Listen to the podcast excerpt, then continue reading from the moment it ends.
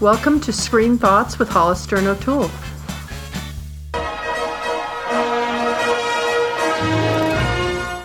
It's Academy Awards time, everyone. And funny, both O'Toole and I decided we weren't even going to do anything on the Academy Awards because, frankly, they really are so politicized now. And, you know, people put so much money behind promoting their films and their actors to get an award, etc., that we just sort of basically have ignored them. But there's so much happening around it, we decided we would just say a few things. So this is going to be a little short podcast on the Academy Awards. O'Toole, what's your pick? My pick. Well, okay, first of all, just the, the fact that you just used the word pick, I just have to say, I saw the most interesting documentary recently, and it was about how Mary Pickford started the Oscars, along with others.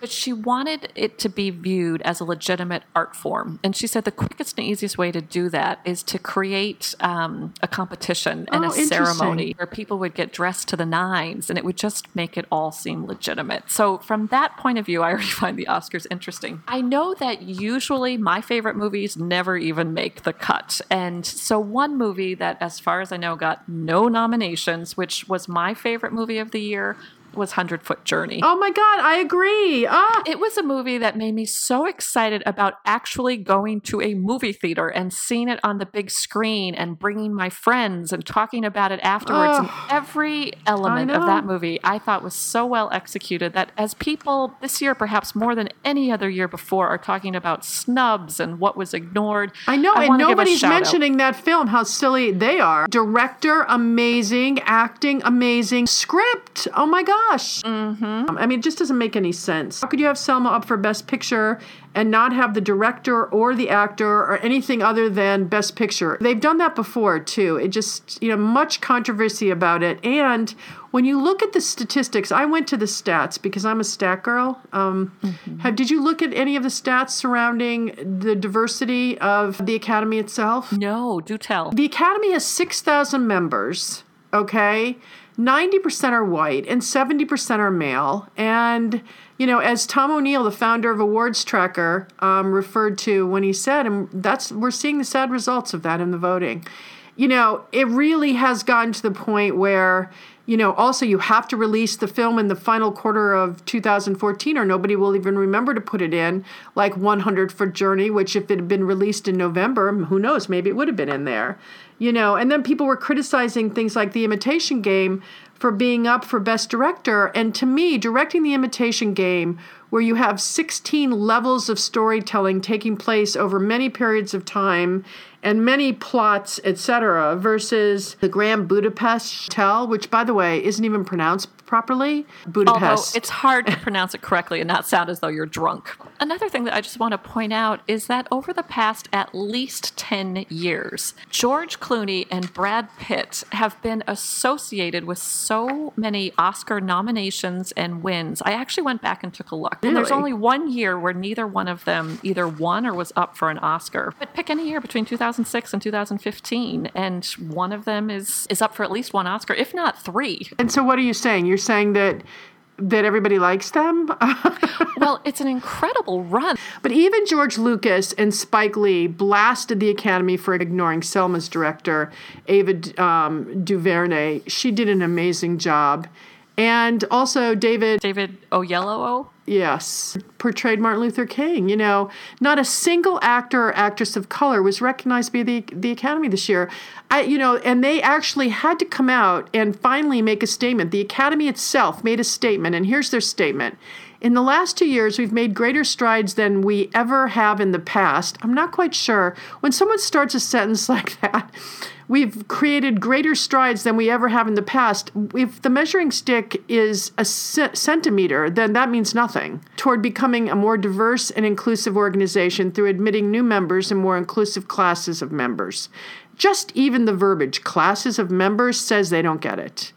And I personally would love to see and look forward to seeing a greater cultural diversity among all our nominees in all of our categories.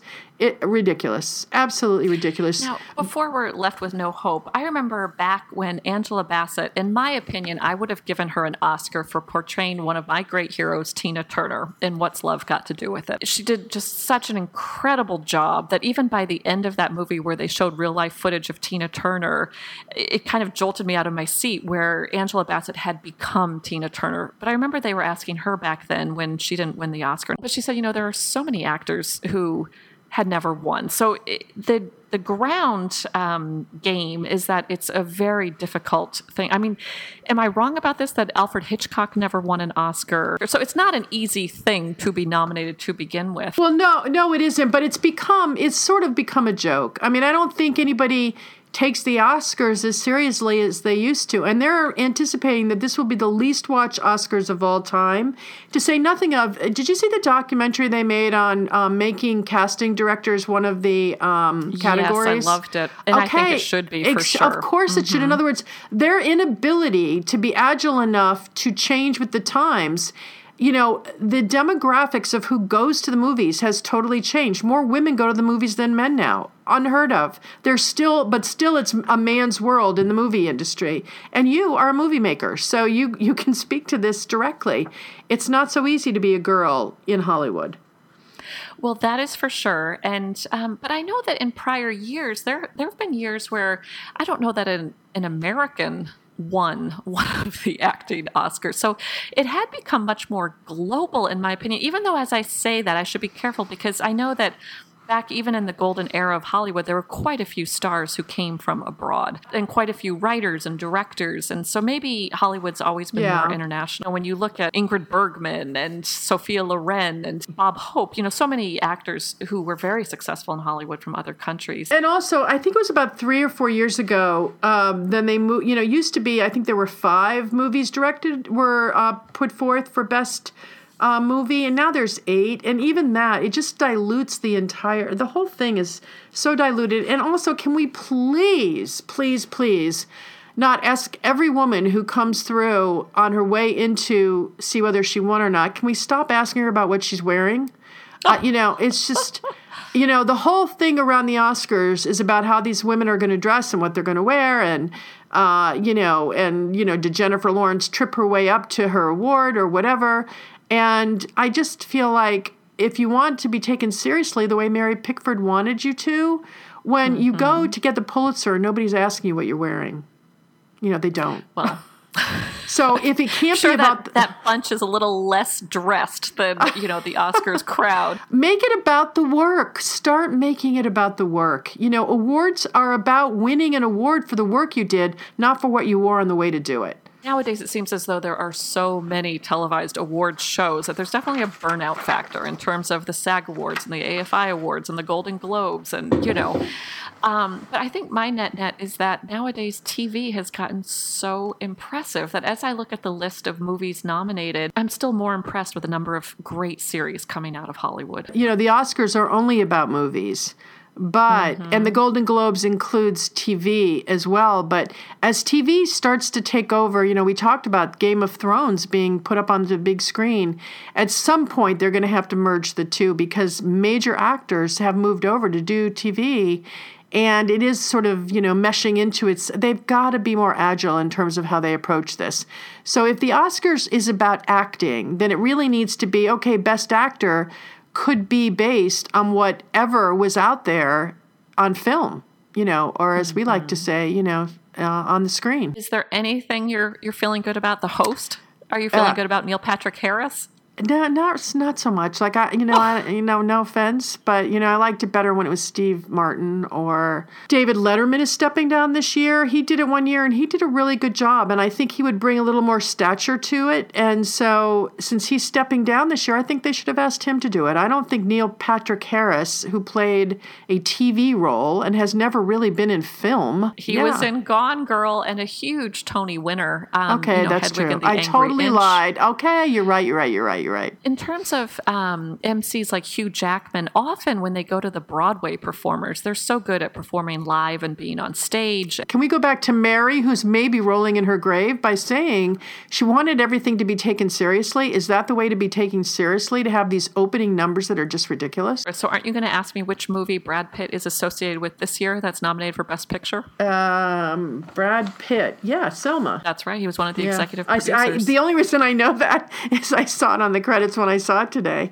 Yeah, I was like, You were "Whoa, Brad Pitt Hollister." did had no idea. He certainly isn't talking about it. That's for sure." and you knew that he won an Oscar last year for Uh, Best Picture, producing Best Picture.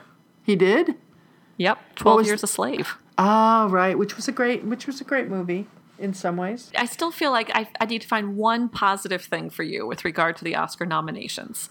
And that would be the documentary that you were the first person to ever mention to me, um, which was nominated for Best Documentary. It's about the photographer finding. That's right. Uh, what's her name? What is it? And this is why you and I will never do live acceptance speeches. Oh no, because they're totally prepared. Vivian Maier. Yeah, great movie, Yes. Mm-hmm. great movie, and I really want you to see it so we can talk about it. But okay, so if you want me to be positive, but you know, I have to tell you, overall, no, no, no, no. Just Yeah. one positive thing. That's all I was going Okay, for. uh, you know, one. but but again, I I have to look at it at overall. I think what I loved is when you first opened the segment that we're doing on Mary Pickford did this because she wanted things to be taken seriously. Then they have to start taking it seriously too. And I will end on that. If there's something you'd like to say, feel free to do so. and the last word goes to. Yay! All right, so you know we'll watch the Oscars and we'll hope for the best, and we hope that this will cause them to make some changes. That's the hopeful thing. I'll leave it on.